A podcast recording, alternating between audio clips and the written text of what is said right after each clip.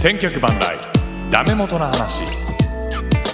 This program is brought to you by 樋口 Channel 千客万来ダメ元の話。この番組は不定期で、えー MC が交代しながらあ自分たちが得意なジャンルで番組を進行していくポッドキャスト番組でございます。えっ、と今回今週というか今回というかは私の回なんですけど、まあ、前のちょっと3人のしゃべりの時にちらっちらっと話をしたかもしれないですけど今週はもうガンダムの話をしようと思ってます。えーでこの回っていうのはとりあえず1話1話ずつも振り返っていこうというテレビ版ですねテレビ版を振り返っていこうという、えー回にしていこうと思ってるんですけれども、えー一応ゲストお呼びしております。ゲストというかもうこれレギュラーになるのかもしれないですけど、えーお呼びしております。まず杉田さんです。はい、よろしくお願いします。はいよろしくお願いします。はい。えーまた1話目から振り返り振り返りというか感想というか、はい話していこうかなと思ってますけど今日もまたよろしくあれですね、若さゆえの過ちで。誰も録音してなく一生懸命喋って終わったという伝説の。いやね1話目もやったし、もう実は3話目までね撮ったんだけどそうそうそう。1話目は録音の期限が切れちゃってるし 2, 2話目3話目については録音すらされされてなかったっていう幻の回なんですけど今日はそんなことないように録音をしてますんでよろしくお願いしますはい、よろしくお願いします。はいそしてもう一方この方ですワイナオさんですおはこんばんち、ワイナオです。よろしくお願いします。おはこんばんちはっていうか今起きたところなんでしょ？はい。うんいいいつもこんな遅いんですか？やもうちょっとここのところね、どうも気圧に弱いみたいで、気圧？が今年ちょっと関西の方が梅雨入りしたと思ったら、すごい雨降ったと思ったら、また普通に雨降らないで、また来週ぐらいに雨が降るみたいな、ちょっと気圧の安定してないのが僕の体に影響を及ぼしてるみたいで。そう本当に？そうですね。だから土日ちょっと、まあ、かみさんにはもう寝させてくれって言って頼んでるんですけど、ええうん。でもこんなに寝れるもんなんね寝るの何時に寝てんの？寝るのはでも、昨日は1時半ぐらいですかね。その前が、もうでも夜な夕方まで寝ましたからね。ええすげえないや、まあ、それはもう本当病気ですよ。いやすごい多分いや病気っていうか逆に寝れないもんねそんなに遅くたってやっぱ8時8時まで寝るってなかなかないもんな俺うん。普段はそうだったんですよね。今今日はちょっと寝坊したと思って朝5時ぐらいですよ。え？それもまたすごいね。極端やなこの二人は。えらい寝たなと思って 5, 5時に起きるぐらいな感じです。そうですか。なるほど。まあまあこんなこのこんな3人で送りお送りしていきますけども、まあ、先ほど言いましたようにさ、あのー実はすでにもう撮ったことは撮ってたんですけど なのでまあちょっとこの前と同じ話じゃんみたいな感じに3人の中ではなるかもしれないけどまあまあそこはまあまあもう同じ話になるかもしれませんけど勘弁いただきながら。1年以上経ってますからね、何喋ったそうね。第1話をやったのはもう1年以上前でしょうね。2年ぐらい前なのかな？ちょっと何年前かも分だかかんない。らまあ結構昔ですよね。そうですね。その前やった気がしますもんね。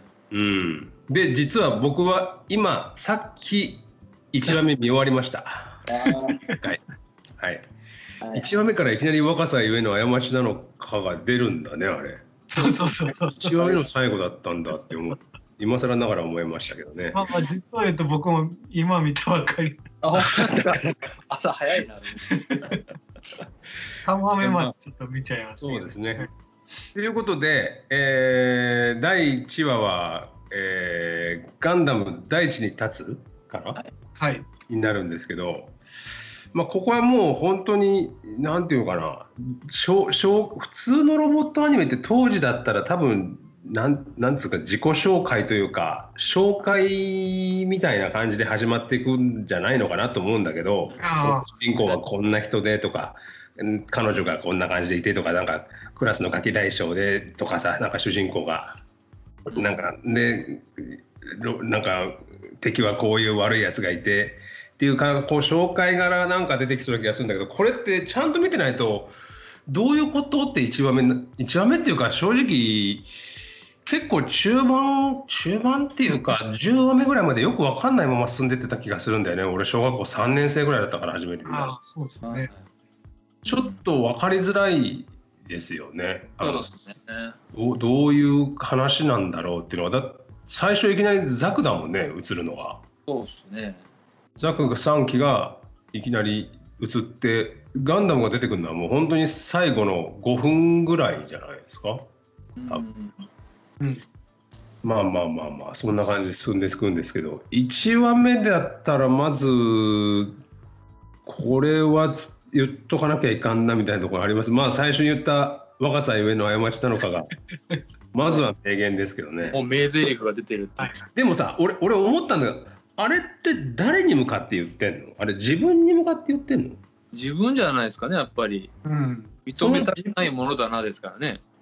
その自分に自分が間違っちゃったっていうのは何を間違えたってことを言ってるんだ？あれそれはあの3人を送り込んだってことが間違いだったっていうことなの？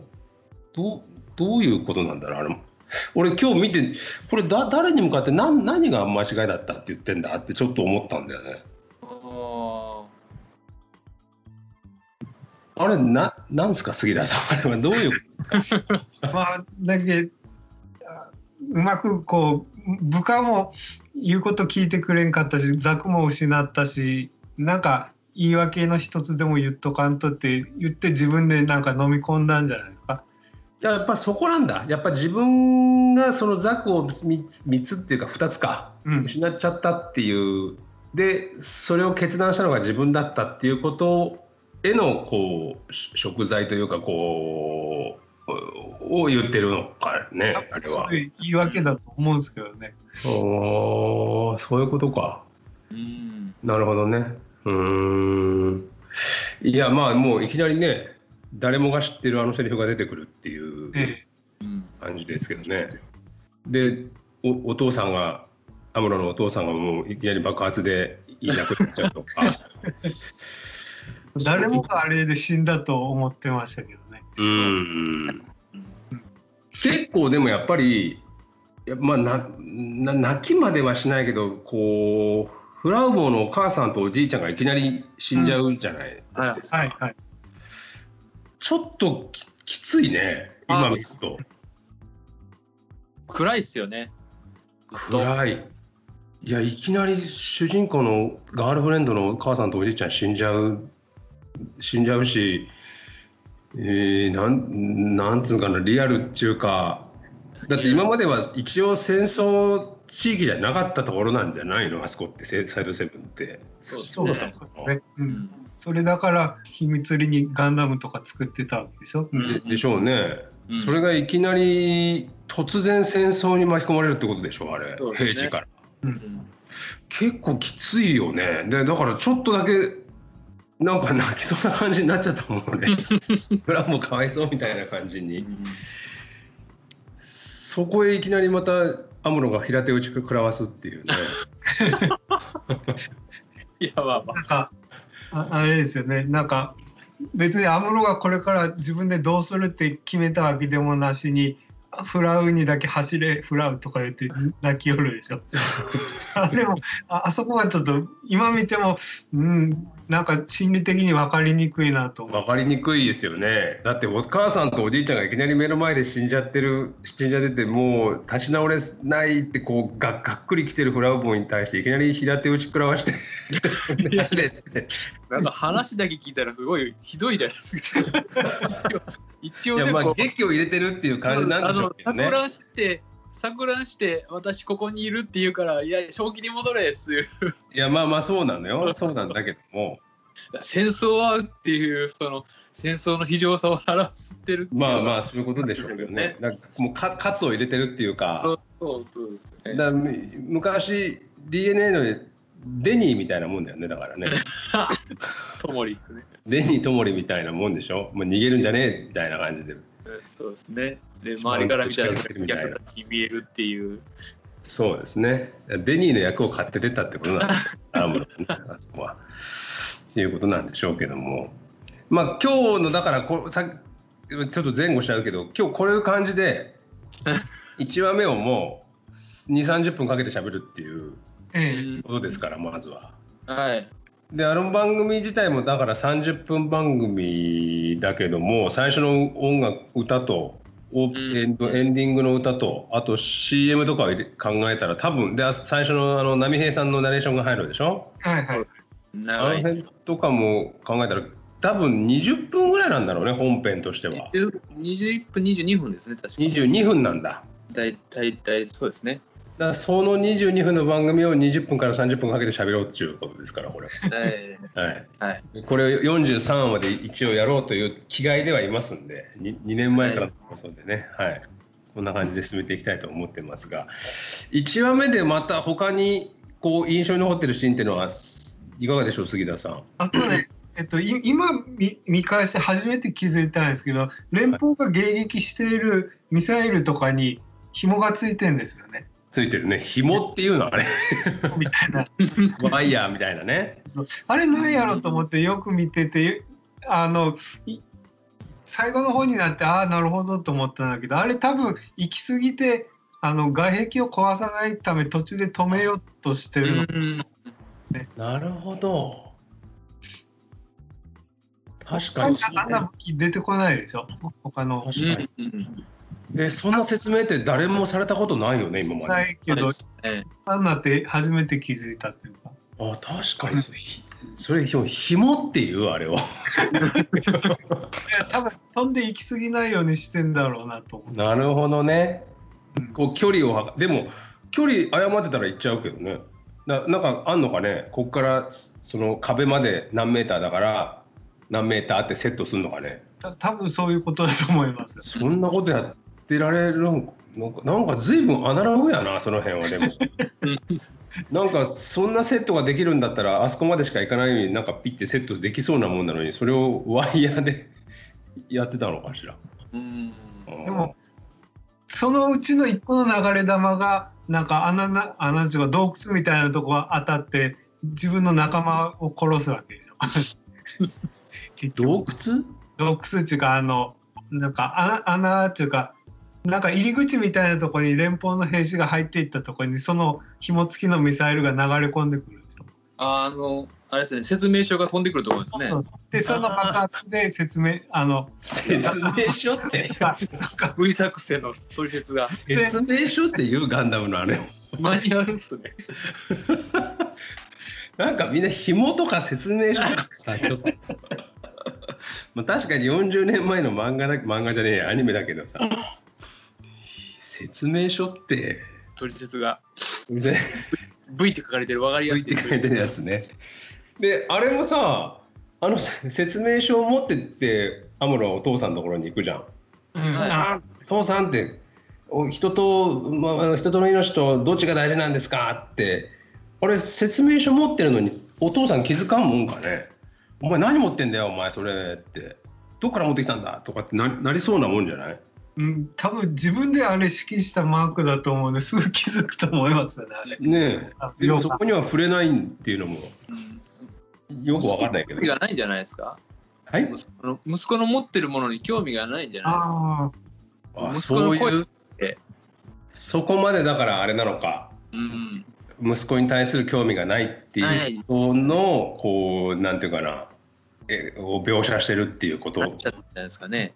あーでも一応ねあのブライトさんには自分の息子みたいな子も。出てるのかっていうわけだからまあ潜在的には気にしてるんだけど表面的にはこうお前のことなんて構ってねえよっていう感じに出してる息子に対してはそういうふうに出してるってことなのかなうん。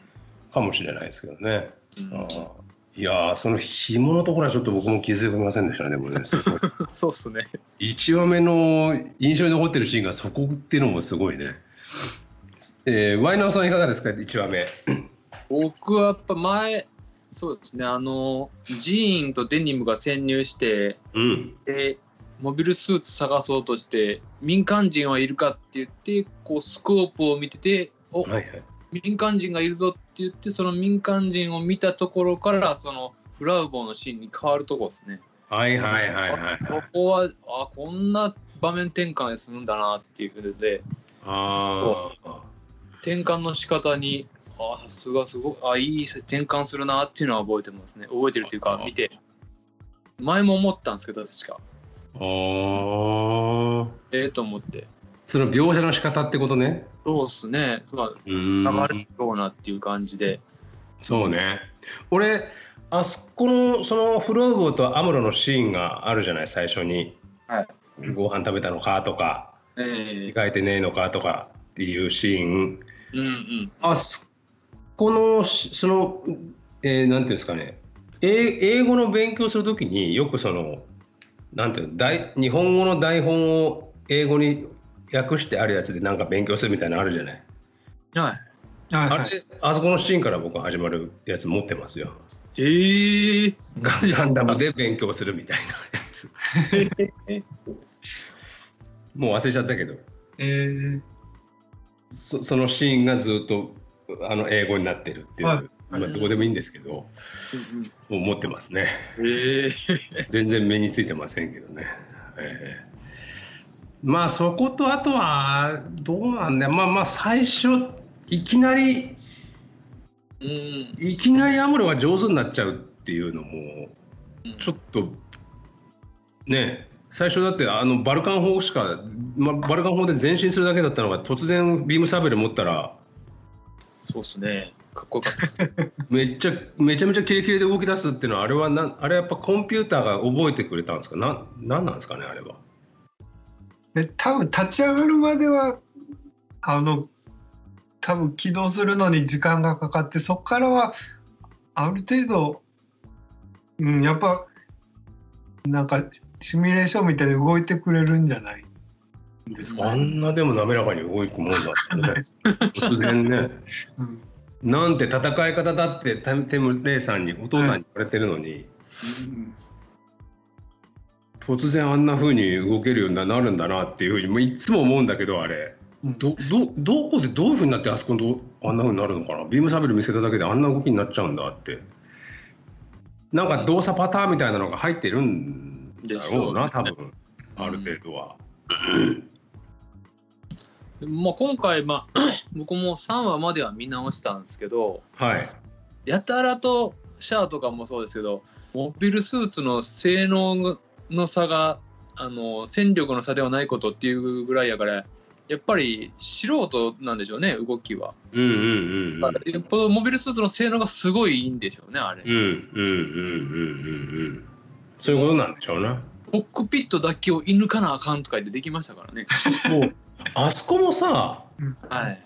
あれは結局どういうことあれビームサーベルでコックピットを貫いてで相手の動きを止めるじゃん。っはい。ていうことはえっ、とあれはデニムが死んじゃったわけ？でそうですね。だザクとしては死んでないわけだよね多分。うん死んでないというか多分あそこのコックピットさえ直せば動かせられるような状況になっててビームサーベルが直接デニムに「あーちゃちゃちゃちゃちゃち」みたいな感じで死んじゃったと思うんですよそうそうそまあまあそうですよね一瞬で蒸発したっつったら悪いですけど。いやもうだいぶ残酷な殺し方するなでもそれってビームサーベルで人間を焼いちゃったってことでしょ多分。うそううんそうそういうことですよね。う。うんすげえことすんなムロもな。まあまあまあそういったこともあってでもそれに気づくってのもすごいけどね最初にあのジンをぶった切った時にあそこで酸素が抜けちゃうってことを分かって結局ザクが、えーザクの燃料が核やからそれを爆破させるとコロニーが持たないっていう。ああ核なんですかあれは。そうですね。はああのパイプをぶち切るシーンとかねシーンとかねうん。だいぶもう何回だ誰誰もがなんていうかこう覚えザクでガンダムとザクといえばあそこのシーンを覚えてるでしょうけども僕あれでもパイプ引き切るシーンすごいことやってますっていう演出になってるんですけどそんなすごいことなんかなと思って見てるんですけどね。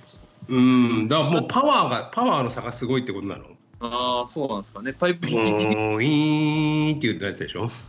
そう。うわーとかみんなすごい冷や汗かけながらやったけど、やってる内容は大したことない。まあね。で、それでもうすぐにジーンは逃げようとするわけだもんね。うんですね。ああ、そうか。あれだけなんかもうはちゃめちゃにしておきながらジャンプしますっつって逃げようとする。できるか、飛べるか？ずいぶんヘタレな感じに描かれてるけどでもまああのジーンのあの行動っていうのはでもいるよねああいう人って多分うん 世の中にそうそうなんかだけしろって言われてもなんかうん変なこと、まあまあ乱暴ですよね要は。あバレちゃうんですか。そうか。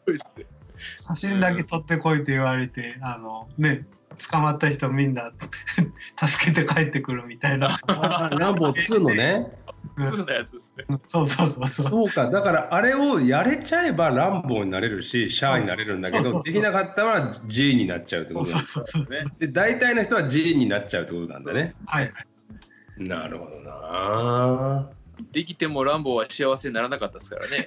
まあね。デイバイデイっつって帰っていっちゃうんだからね。最後ね。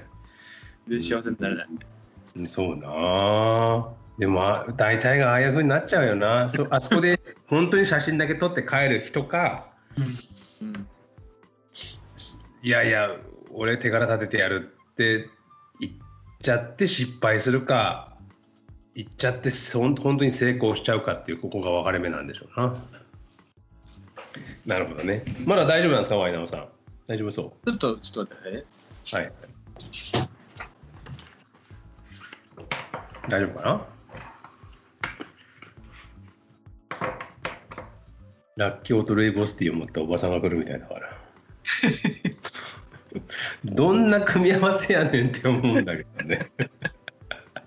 ラッキョウとルイボスティーって。まだです。まだですか？えー来たら、あの、えー大声で呼び出すっていうことなんで。なるほど。はいラッキョウとルイボスティーっていうのはどういう組み合わせなんですかね？それはまあ、あの、らっきょうがもともと田舎から来たよっていうので。で、そのついでにいろいろおばさんとうちのかみさんが話していくうちに、ルイボスティーいるっつって、あ、じゃあコストコ行ってくるからルイボスティー買ってくるわ、みたいな会話で。あそうっつって、そういうのでいろいろもらえるみたいです。ああ、そう。ありがとうございます。ラッキョウとルイボスティーってね、なかなか組み合わせとしてはバラバラなんですけど。まあ、だいぶすごいけどね。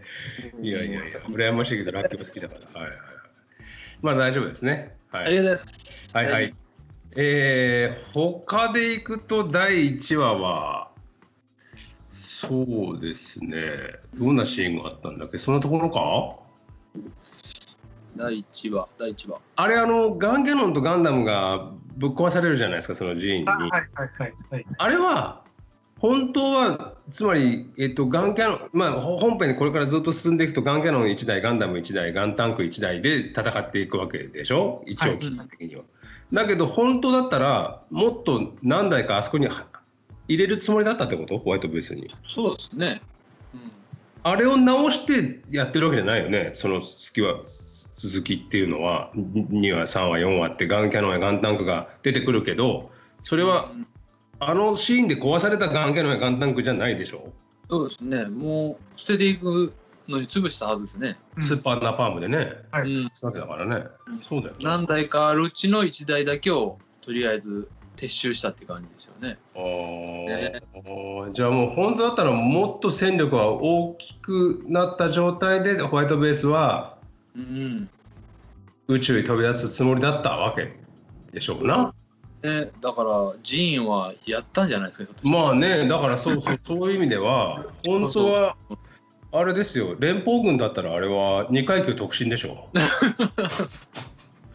リュウさんが2階級特進したんだから、ジンは2階級特進してもいいんじゃないですか、あれは。うんまあ確かにさ3期分をやったっていうことですね確かうん。命令、え、3期分？ああの処分する時にあと3期分は残ってるのにって安室が言ってたから。ああそう。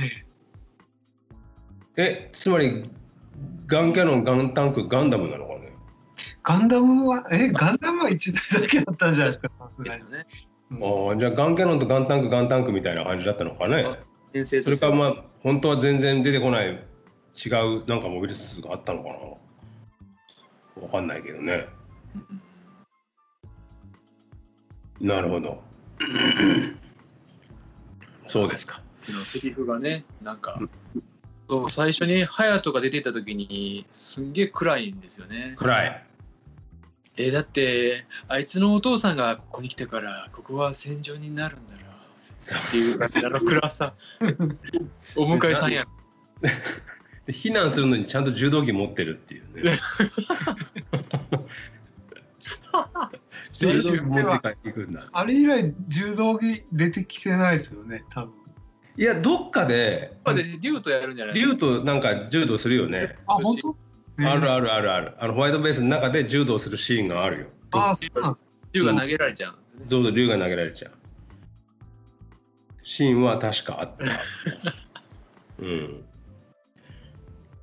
そうね。だから隼人はアムロのことはやっぱりずーっとこうなんていうかなちょちょっと嫌だなと嫌いっていう感じなんだよねずーっとね、うん。それはなんかもうどんどんアムロとの差がでもどんどんどんどん開いていっちゃうっていうのもあったんだろうしでもゼータになると仲良くなるんでしょ？まあどちらかというとゼータの中ではもうね引き離していくっていうか。うん。ね。あれ？うん。うん。うんうん。うん。大丈夫ですか？あ大丈大丈夫大丈夫ね はいはいはい、ちょっとあの辺はだからまあまだ思春だってあれ彼はまだ 13?12?15? 15じゃないですかね。アムロとハヤトは15がですかね。うんでフラウボーのこともちょっとあるんじゃないのハヤトはですかね。やっぱり。から、うんうんちょっとフラウボーはアムロに気があるっぽいなでも本当は俺好きなんだけどなみたいなのもあったりとか、なんかいろいろこう思いが複雑にあるんでしょうな。ね。ねうん、はいといった感じでじゃあ1話はこんな感じでいいのかしら？他は？ねそうですね。い,、はいい、ですか？で最後にその若さゆえの過ちなのかとはい。いうところで一応終わって第2話へ、はいい、きます。はい。はいとりあえずじゃあ第1話はここまでありがとうございました。ありがとうございました。はい、はい。さあ続いて第2話です。はい。はい。ガンダム破壊命令おーねえーこのしこれはちょっとさっきまだ僕見てないんですけど見てないというかまあもう何回も見てますけど、はい。えーこれはどどうどういうところから始まるんだ？あのシャアがわ私が出るかっつって出るの？その前にあれか？あのカメラ持っていく時か。えーっとね、さ最初はあの、あれが帰ってくるんです。あの、えースレンダー、スレンダはいはい、ー。で、後方で見見てただけで帰ってたはずなんだけど、うん。戻ってきたら片手、なんか、そうね。え片手怪我してるんだっけ？はい。あの、右手つってましたね、確かね。三角。あそうだ。あれななんだ？あれなんで？あれが謎の怪我で。戦ってないのに腕怪我してるんだ あれ確かにそうだなそれ気づかなかったなうん。まあ、慌てて逃げようとして、なんか、あのぶ、つけちゃったんなんかぶつけたのかな大丈夫かできないけどもねえな。そうですか。なるほど。で、えっ、と、お前はちゃんとやったんだから気にしなくていいんだよってシャアに。ちゃんとやったとしても、その手は何やねんって突っ込みどころがあるんだけど。どこで怪我すんねんつって。戦ってなくて後ろで見てただけなのに。気になりましたよね、あれね。そうか。甲子園出て試合出てるのに怪我して帰ってきたみたいなやつ。そうなお前どうしたんそれ？っていう。なるほど。で、えっ、と写真撮りに行くの？シャアが。そうですね。この何人か、あの、帰ってこられたんだから逆にまたいけるだろうっつってから。ああ、逆もまた可能ということではないかな。そうそうそう。はいはいはいはいはいはい。そうねそれでカメラ壊されてしまったのやつかはい。ねじゃあもうほとんどモビルスーツは出てこないのか？第2話はそのじゃあ最後ざシャアとシャアとやり合うじゃないですかはい。あの、結局、シャシャアが戻戻るときに、あの、ザク射射出してもらって乗り込んでっていう戦闘シーンありますよ。ああはいはいはいはい。じゃあ最初にシャーズが出てくるところか。そうです、そうです。なるんだな。あーそこがなんとかダメねかでセイラさんとも会うわけでしょ？ああそうですそうです、ねはい。まあそこですな一番は。うん、全く分かんないですよねあれね。多分初めて見たらあ似ているとか言われて。似ているって何これっていう。放り込まれた感がすごい作た多分ね、先にオリジン見てこれ見てるんだったら、はあとか思って見るけど、うん。最初に見たら何のことってしか思わない。引きが多いですよね。本当に。うん。だってみんな初めて初めましてだからこっちは視聴者は。そうですよみんな初めましてなのになんかもうそれなしの前提で話が進んでっちゃってるから。そうです。なまあわかんない。今もうだってもう普通にモビルスーツ言ってますからね、そうそうそうそう。うん、あれが連邦のモビルスーツかって言われて。そうそうそうそう。あともうホワイトベースのこと木馬って言ったりとかさ。そうですね。なんかもうそそっちでやってることを説明なしにこっちに見せられる感じがまあだからいいんでしょうけどね。ね、う、うん。あとは皆さんこれどうぞご覧になってください。であとは感じてください。自分たちでっていう感じにしてるっていうか余計な説明はしませんからねって。いう感じだよね。全体的に。だそうそうだからそのセイラさんとシャアが兄弟。その兄兄弟だっていう風な言い方をしてもいないでしょあそこで。別にお兄さんとか妹よみたいなことも別に言わないわけだよね。アルテーシアに似ている、あそうですねあの似ているけど強すぎるって。そうですね強すぎるっていうのがよくわかるんですよねああそうそうそうそうそうそうそうだ。そうだからオリジンとかを見てるんだったら分かるっていうのはそういうことだよね。あの優しいアルテーシアがっていうような感じに。ここに来たらあーってよく多分話分かってるんでしょうけど。うんまあ後から作ったからオリジンがそうなったんでしょうけ？どね、うんうんやったら優しくなったっていう。大体だってアルテーシアって言ってるけどセイラさんだからあ違う人なんだな。他人の空になんだなっていう感覚でこっちは見てるうん。かもしれない。その時はまだ。そうですね。うん、でだんだんだんだん進んでって本当にあの金塊を送ってくれたところであやっぱり本当にお兄ちゃんだったのねってぐらいだったのかな。いつ頃気づいたのかちょっと気づいたっていうか分かったのか俺もよく分かんないけど。でもほらあのグフのところでねグフ言ったらですけどランバラのところでもうバレちゃいますね。そうか。そうだあの辺だ。アルテーシアと思ってのなんかその態度かみたいな感じのことを言う。まあまあまあ後に取っておきましょうその話は。そこだけで多分なんかすごく語れるところなんで今話すはいはいすいませんだいぶまだねあと10話20話ぐらい先かな？あとね。ね。はいはいはいはい。まあだからもうもういろいろと謎というか、はい。まあ設定がちりもうあるんですね。うん。そうね。よくできてるというか。うん。それは当時なんていうのこういうのなななんだあの、えースピンオフっていうのか、はい。なんてのは多分考えてないでしょ当然。全然。ね、全然考えてないけどでももうスピンオフできそう感満載だよねなんとなくもう。うん。いろいろ。すごいな、今考えてもやっぱりな、この話は。なるほどね。で、えーまあ、取りに行ってこう、そのガンダムはやっぱこれはすごいぞっていうことがだんだん分かってくるわけでしょ？多分ジオンからしてみるとそれまではもう圧倒的にジオン軍が有利だったっていう設定というかまあもうジオンが勝つんじゃないのっていう感じだったのがこのモビルスーツだったりホワイトベースの出現で一気に形勢が変わっていってしまうここがもうターニングポイントというか。はい。はいあそこでだからもしもしまあ第1話に戻っちゃうけどもしジーンがうん。だったりまあつまり要はもうアムロがあれ乗ってなかったらうん。もうジオン勝ってあの話終わり？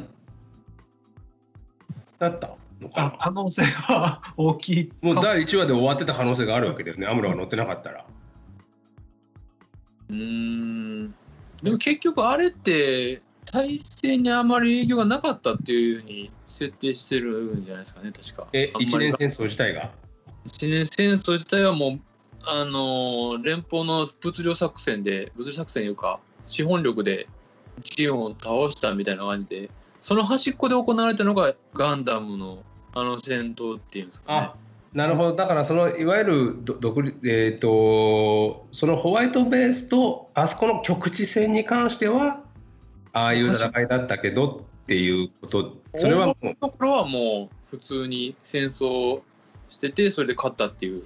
ああそういうことか。うん。連邦軍が連邦対ジオンのそのしいわゆるメインメインの戦いだったわけじゃなくないというかそのそこが。いろんな戦いの中の一つででしかないっていうかそうですね。この戦い自体は。あ。43までの話はってことね。うん。でなるほどなるほど。そういうことか。あははははなるほどね。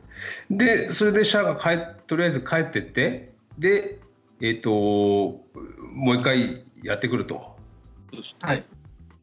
でそれであの なホワイトベースがのレーダーがこうなんか接近しますってででもはいザザクではザクにしては通常の3倍のスピードで接近していますというあの通常の3倍設定がここで出てくると出。ますね。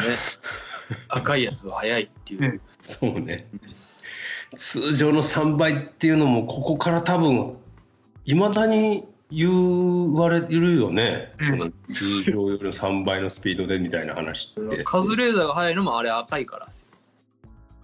あそうなの？いやまああれはコブラの方なんですよねあいつはね。はいはい漫はい画はいはい。はいはいそうそあそういうことか。なるほどね。へえ。だけどその通常の3倍あれ？この前の話なんだっけ？通常の3倍のスピードなのにそれにみんなついてきてるじゃんっていう。よく見たら2つが動いてるんですよね3倍。みんなちゃんとそのシャアの動きについてきてるじゃんってそれは何なんだっていう。あれは結局何なんですか？何だっていうことになったんでしたっけ？いや確か後から追いついたんじゃなかったかなでも。あそうなの？じゃあやっぱりシャアだけが一人で早くて早くついて、ええ。うんうんうん。で後の2人はちょっとお遅れてくるみたいな感じなわけ。まあ2人だったのか何何人がいたのか忘れちゃったけど。あとあと1台だけしか残ってないんで1人だけですよね確かうんうんえああの時ってじゃあスレンダーとシャアだけで来るんだっけ？えっとね、スレンダーが要はその謎の怪我なんで違うパイロットだと思うんですけど。あそうか。のじゃあシャアともう一人でやってくるのかで結局そこで初めてガンダムがビームライフルを使うんですよね。はいはいはいはい。そこであのビームライフル一撃でザクがやられるんでたった一撃でとか言ってちょっとうん。シャアもちょっとあのコックピット乗り出して驚いてたみたいなシーン。はいはいはいはいはいはい。戦艦並みの火力を有しているのかみたいな。うんあれは驚きなんでしょうかね。やっぱり向こうからしてみたらね。だって向こうはもうマシンガンとかぐらいしか持ってない。まああってバズーカぐらいはあったのか。そうですね。うん、ビームライフルなんてものはまだ持ってないんだもんねジオン軍は。だから無彩のあの手法として手法っていうかメガ粒子法っていうんですか、まあうんうん。うんとしてユースぐらいな感じでモビルスーツにあのが持てる兵器としてはまだという扱いではなかったですよね。そういうことだよな。ああ。それはやっぱり何？にえっ、と連邦軍の方が地球を本拠地にしてるっていうか地球まあ本拠地にしてるから資源がたくさんあるからビームライフルってものを作れたっていう設定になってんのか？多分そうでしょうね。おあビームライフルってな何でできてるの？あれも核核燃料かなんかなの？どうだろう。そこまでは分からんか。まあでもいずれにしてももうとてもとてもザクなんかで戦える相手じゃねえぞっていうぐらいの火力を持ってるってことはもうそうですねはいあーそういうことなんだな。でそれでもうあのシャアも引いてあのドズルにあのこれで武器が底をつきましたんであの武器とザクをあと3機送ってくださいはいはいはい。3機もザクを失ったのかとかで怒られちゃうやつね、シャアが。えうーん。なるほどね。いや、まあ、そそのドズルとかもね、後々にもっともっと出てくるのに、もうここでもうキャラは出てきちゃうわけだもんね。あそうですね、うん、うん大体の上官の人なんだなっていうのがおぼろげにわかるうんうんうん、まあまあ偉い人なんやろうなとは。でもまだザビ家とかそういう言葉は出てこないもんね、まだね。ああそうです段階ではね。うん、だからまあシャアが敵で、まあ一応アムロが主役なんだろうなぐらいにしかし僕ら小学校低学年の時は。これって杉田はもうしあれ？そうその頃でしょ？見始めたの。見始めたっていうか最初見たのは。そうですね。同じぐらい多分ね1回目がお終わるあ1回目の時に途中から僕見ててでガンプラブームになって第一話から見たんじゃないかまあそうだよね。やっぱみんなそそんなところだよな。あれもだってしょえっ、となんだっけな。この前 NHK でええ。ガンダムのことやってたんだけどこの前でもない。もう結構前だけどほん本当はだから48話までやるつもりだったわけじゃない？あははいはい。1年間かけて、うん。だけど、うん、あまりにも低視聴率だっていうことで30話ぐらいのところでもうもう43話で打ち切りやって言われたと。で打ち切りが決まったっていうことがな何でああいう時ってし今だったらねネットで知られるけどどうやって知ったのか分かんないけどなんか大学生だか高校生だか中心にうん。すごい手紙が来たんだって、あこんなすげえ漫画アニメやってるのになんで終わらせるんだみたいな。でしかもなんでこんな時間にやるあれ5時半とかなんでね水曜だかうんうん。曜日だかなんか忘れたけどの5時半とかなんかでなんでこんな時間にやるんだよみたいな。うん。もっと深い時間にやれば絶対みんな見るのにこんな時間でやるから数字取れねえしこんな43話なんかで終わらせやがってって絶対再放送しろみたいなのがすっごいバンバン来てそれで再放送することにすぐ決まったとかっていうのは聞きましたけどね。あ、ワイナオさん退出されましたね。あそうですねちょっと前からおられなくなってるのラッキョ取りに行きましたね。ワイナオさんはね。っていうぐらいだからまあ子供向けじゃやっぱりないっていうことはうん。もうあ明らかというかそこをすそもそもターゲットにしてなかったんだろうなっていう感じはするけどね。で最初からもう富野さんだったり安彦さんだったりとかは映画化することを目的にしてたららしいので最初から。そうなんだ。へえだ映画にできるような大河ドラマみたいなアニメを作りたいって。でもテレビ局側はそんなことを望んでるわけではないというかうーんまあその時に視聴率が取れればいいと。うん。でおもちゃが売れればいいとタイアップしていて。ところがあんまりおもちゃも売れないしだから無理やりその G アーマー作ったりとか ああいうことをしておもちゃを少しでも売ろうとしてたみたいなことは聞きましたけどね。ええ。うん。確かに子供心に G アーマーはもものすごいあのときめいて買ってたけど大人になって別になくていいじゃんって 思うよね。いや僕も同じですよ。まあっていうかちょっとその時も子供の時から少し引っかかったけどああ。これ何のために入ってるのっていう。いや G ファイターの上にガンダムが乗っかってるのはまあわかる。まだねでもガンダムが G ファイターの中に入って G アーマーって何何の意味があるのこれ？っ てあれ何なの？一体。どういうこと？だけまあ要はうんまあ解釈するなら土台は IS みたいな感じ。いやそうそうですよ。それならわかるんだよ。だから上に乗っかってるのはさまだうん。乗っけるためのものだっていうで飛ぶんだっていうことでまあわかるけどあの中に入るっていうことの意味ね。G ファイターの中に G アーマーってなるわけじゃん。ガンダムが入って。ええ。それの意味が分からないのね。ななんだわ。確かにし大きいシールドと解釈しても一緒に爆発するだろうし。そうそう。なんかメリットがハイリスクローリターンっていうか。い意味がよく分かんないんだよなあれ。まあまあそうですねうん。まあまあ実際だからそんな出てこないしね。ええ実際そんなに活躍するシーンもないですけど G アーマーは。よくわかんないなあれはな。まあまあいいんですけど。まあでも確かに僕もあれプラモデルは買いましたけどねうん。G アーマーね当時ね。はい。というような感じの2話で、えー、2話でいうと他に何か印象に残ってるシーンありますかね？とはまあだから初めて安室とブライトとかがたいあのか顔を見やあのモニター越しですけど。はいはいその声はさっき指示した人ですね。みたいな時ね。はいはいはいはい。あの時からなんかここここもこの2人もちょっと圧力っていうかそうですね。なんかちょっとうん？ってなってる感じはお互いにあるようなうん。感じでしたけどね。はいじゃあ3話目いきましょうか。はい。うん。えっ、とワイナオちゃんはまだ帰ってきませんけれどもはい。えー第3話に参ります。第2話はここで終わります。はいありがとうございました。はいありがとうございます。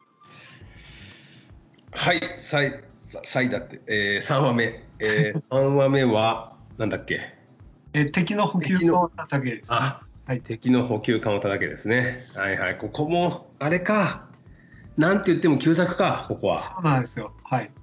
はあ、ここはね、ここはワイナオちゃん入ってきたいだろうな、いいのかな、いいのかな？まあ、うん。いわゆるその補給艦を叩くっていうところのシーンなんていうのは普通今までだったら子供アニメには出さないでしょそんなところ。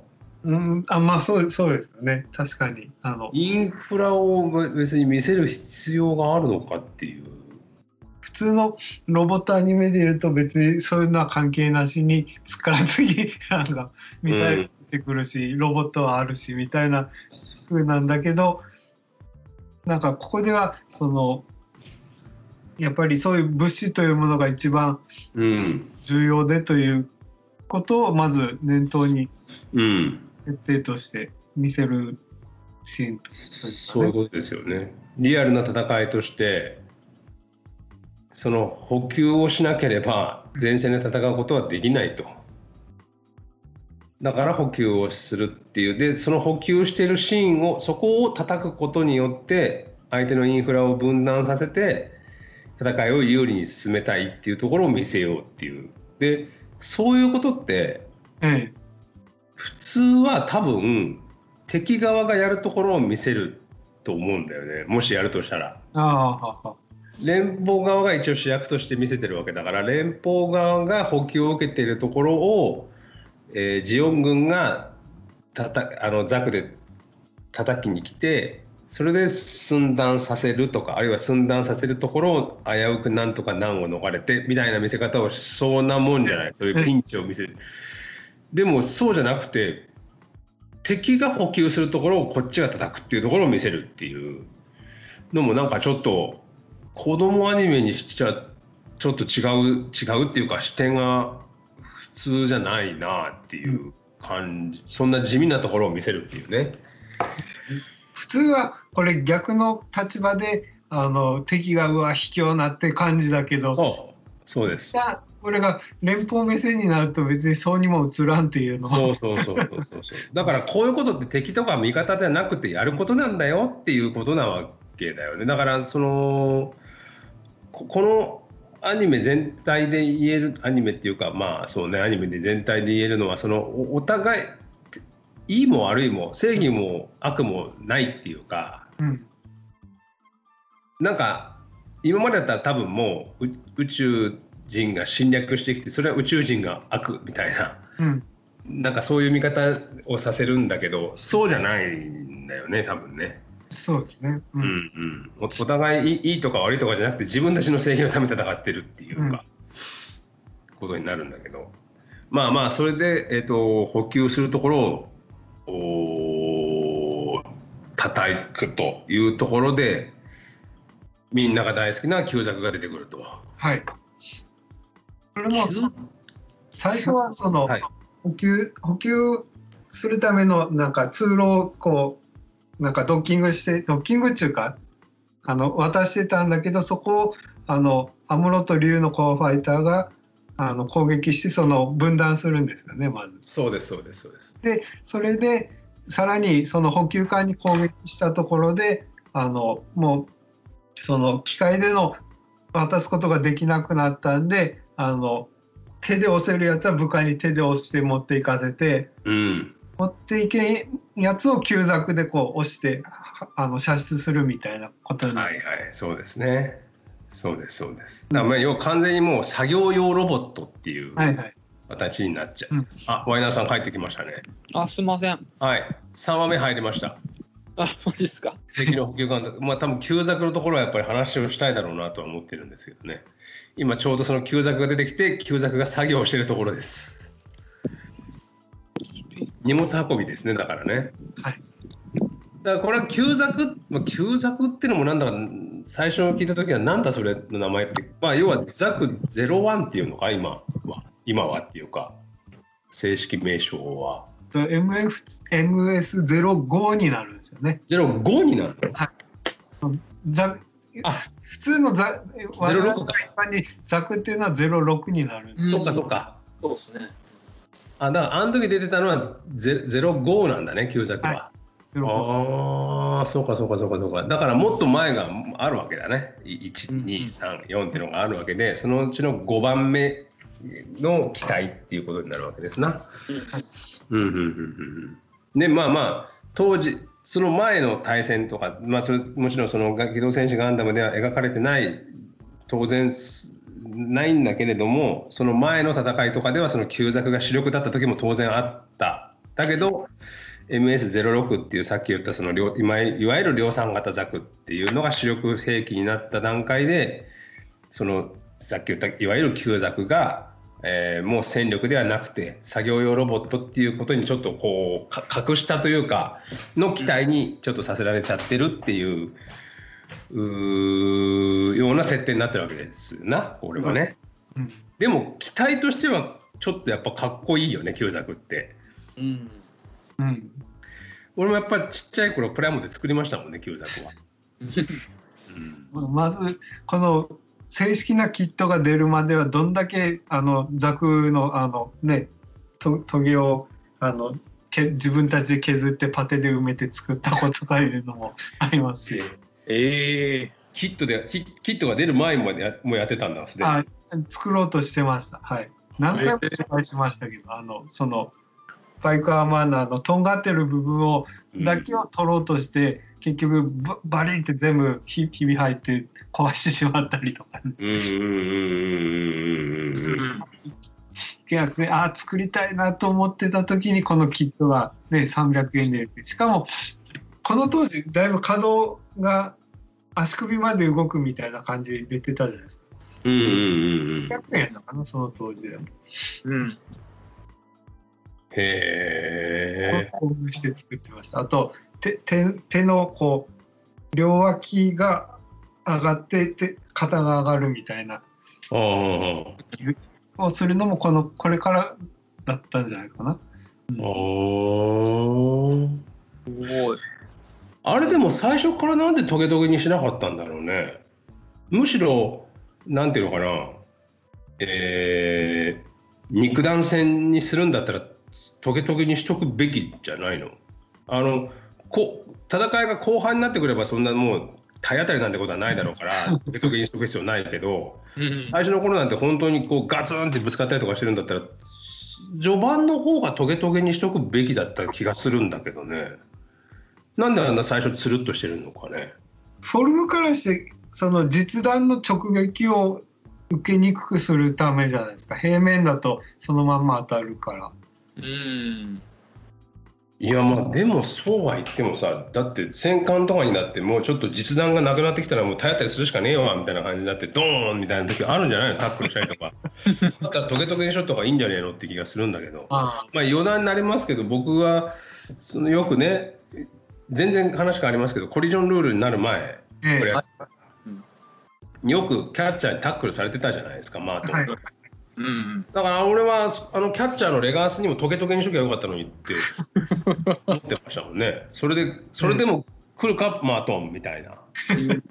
これでアタックショルダータックルしちゃうよこっちはみたいな。感じにしておけばそうそうタックルされなかったんじゃないかなって気がするんですけどね。余談ですけどやっぱダメなのかね？キャッチャーのレガースにトゲトゲにしちゃうのは。動きづらくなるじゃないですか。動きづらくなるかな？なんか気になるじゃないですか、多分。動いてると。左肩ならあでもまあ自分に刺さるってことはあるか。気になるじゃないですか。やっぱ難しいのかねちょっとね。でまあだからそのあれタックルしそうになったらそこからシャキーンって出るみたいな。バンって出るみたいな感じにするとかね。普通にだからキャッチングしたり送球するときはトゲトゲは引っ込ませといて、なんてこともできるんじゃないかなと思いますけどね。まあもう今コリジョンルールがあるからもういいんですけど。はい。すいません。余談でした。はい。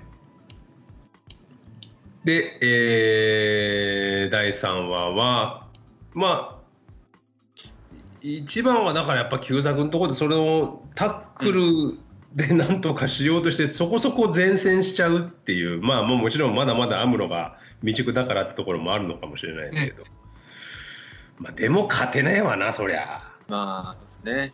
うん。あちょっと無謀な戦いだったと思いますけどね。ベテランがことやっちゃいかんですな。と思いますけどいかがでしょう相永さん。ガデムのあの戦いやはり、あれですね、もう老兵は去るのみですよね。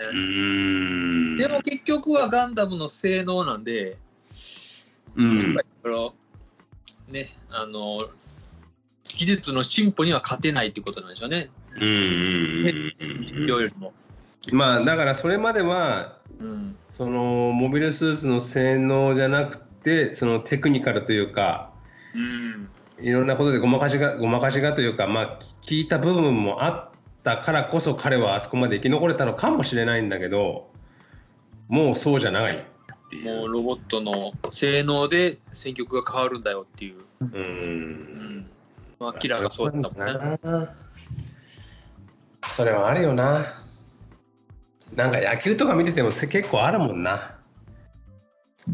もうここの場面これもう配球とかじゃねえよここっていうもうこここはもう何投げたって打たれ打たれてたと思うよって思ってもなんかその SNS とかではいやあそこはシンカー投げるべきやったんちゃうんかとか。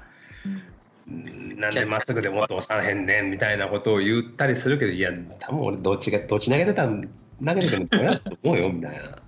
時とかもそれって多分こういうことなんじゃないの？多分。うん。そのレベルじゃないよっていう。うんでも歴史が繰り返すって言いますけどくしくもこの逆のシチュエーションがジャブローでまた起こりますよね。ああ、ジャブロー？あジムとチャーズ・ゴックってこと？いやいやあのあの誰だったっけ？あのマチルダさんのあ者の人。あルティ対ね。そうそうそうそうそう。あこれは無理だよあれは。ホバークラフトじゃ無理だろいくらなんでも。うん。余たれるんじゃないアムロ君っつって。いや無理だろそりゃ。だからそそういう対比も面白いですよねこれはどっちもなるほどね。全く同じ逆のシチュエーションで同じことが起こるとう。ーんだからもう気持ちの問題じゃないんだよねもう。気持ちでなんとかなるとかじゃないっていうことはちょっとねやっぱりプロ野球を見てるファンの人たちにも言いたいですよね僕は。ね。うん、なんとかせいとかなんとかななんともならんからもうそこはっていう。もうなななんなんですか？今年のあの交流戦はあのき気持ちとかの問題じゃないんですか？あれは。いや気持ちの問題じゃないと思いますよ。もうちょっと面食らってるんですか？ホークスさん。でも今年はそんなにパ・リーグに手応えはないっていうかパ・リーグはちょっと皆さんいやまあまだ負け越してるんでしょ？セ・リーグの方は負け越してるのかもしれないけど主力抜けすぎじゃない？それが多くないですかね。そうですね。うちとしてはほぼほぼうんいいない中でなんとか。キューバ勢もいないし。うんで日ハムとかだって結構びっくりするようなメンバーよそうっすね。日ハムはちょっとかわいそうでしたね。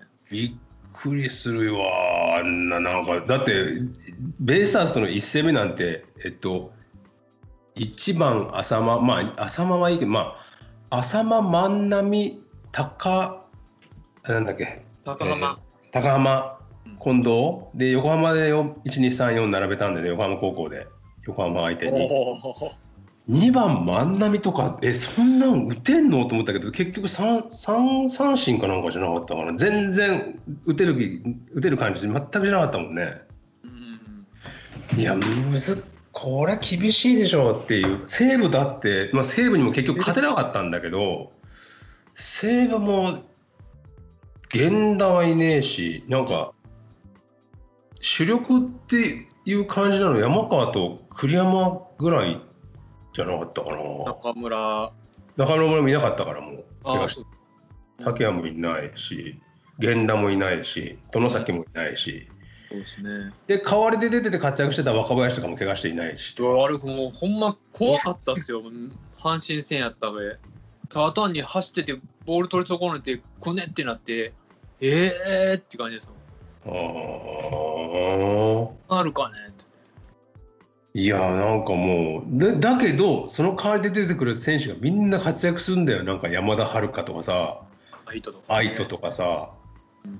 愛斗なんてろえ3戦で6本か7本ヒット打たれたんじゃない？勝負強いんだあいつ。いやいやいやいやまあまあだいぶ余談余談でもねえやもう全然違う話になっちゃいましたけど まあでもあの要はホワイトベースのクルーもみんなそんな感じなんですよね。いやそうそうそうなんだよだから多分主力抜けてった後で穴埋めしてるメンバーで何とかしたそうそうそして1年間戦い続けたっていうだから西武だよね今のう。本当はすすごいパイロットがいたにもかかわらずあの人員が殺してるんですよね多分。そういうことかもしれない。目覚めさせてもらったんですね。うん。だから龍なんかもうなんかこの3話のところでは本当無能ですもんね。うん。うん無線は切ってるわ。太陽を背にして戦わんわ。なんかもう邪魔邪魔開始でに邪魔やからあいつとにかくせえはやとつって。なんで無線切って通じひんわ龍めちゃくちゃ無能無能やんと思って。言ってましたもん悲しくなりましたもんサインミスやねスクイズの。サインミス。サインミスで飛びちゃ飛び出しちゃったササードラサードランナーみたいな感じになっちゃって。もう本当に。唯一の唯一の兵士があれですもん。確かにね。いや俺無線切ってたんだってなブライトはい。ブライトマンお気をつけろよ。そのぬるま湯体制ええんかそれにつけてもアムロ俺にはきついなあのおっさんってアムロが。あの人好きになれませんよ。それはなられへんわ。そうね。よくよく考えたらすごいシーンです。確かにそうだよな。あもう一回3話見てみよう。めっちゃ無能本当悲しくなりました確かに。何やってるんですか？みたいな感じでアムロに言われるよ無線機切ってたんだってな。死ぬねんで自分っていう。いやもう完全にサードランナーだわ。スクイズの スクイズのサイン見逃したサードランナーだわ。いやこっちバントしたんですけどみたいな。走ってねえじゃん。みたいな止まってるって。いうあれ？っていう。まあね。まあそんな感じですよリュウさんは。だ最後の最後に噴死するんですよねだからね本塁突入して死んじゃうんですけどアモンさんにね。えー、まあそんな3話ですか？はい。はいで、えーこのところでよりいいのかな？こんな感じで これから進んでいくと思いますけどはい、他言い残したことありますか？123話通じて。うん。まあ、とにかく見直してやっぱりそのいきなり世界に飛び込ませる感はすごいなっていうのは。そうね。うん。そうなんだよ。もうほんと説明ないから全然。はい。だからやっぱりちゃんと見てた方がいいよって。い今から見るって人いるのかな？ファーストガンダム見たことなくて。今から見る人は絶対先にオリジン見見てからの方がもっと面白いですよとは言えると思うんですけど、まあね見やすいよねその方が。うん。入りやすいだいだいぶ正直不親切なんでガンダムは。ね、あの「スター・ウォーズ」みたいなもんですよね。4から始まる。はいうん、ああそうそんな感じかもしれないね。うん。そうだからそれはそ4かれら見ないといけないしなっていうのもあるし、うんうんうんうんだから順を追って見るならオリジン見ての方がうん。分かりやすいのかな。かもしれないけどちょっとオリジンはオリジンでちょっとあのだらっとしてますからねあれね話が。モビルスーツは持ってないうん。俺まだ途中しか見てないんだよな。っていうかでもさ先にオレンジ見ちゃったらさうん絵のクオリティが一気に下がるんだよ今度。高すぎるですオリジンが。ククルス・ドアンの島とかひどいからね。だいぶぐっちゃぐちゃになってっから。途中での人のあり方がねまあ忙しかったんでしょうけどね。だいぶ配中したって言われてますからね。それも言わ言ってた。なんかあのー、あなんで安安彦さんかなんかがた多分怪我な病気しちゃうんだよ途中で。途中で抜けちゃうんですよ。ね抜けちゃうんだよそれそれでテレビで病室から見ててうわひどって思った時があるって。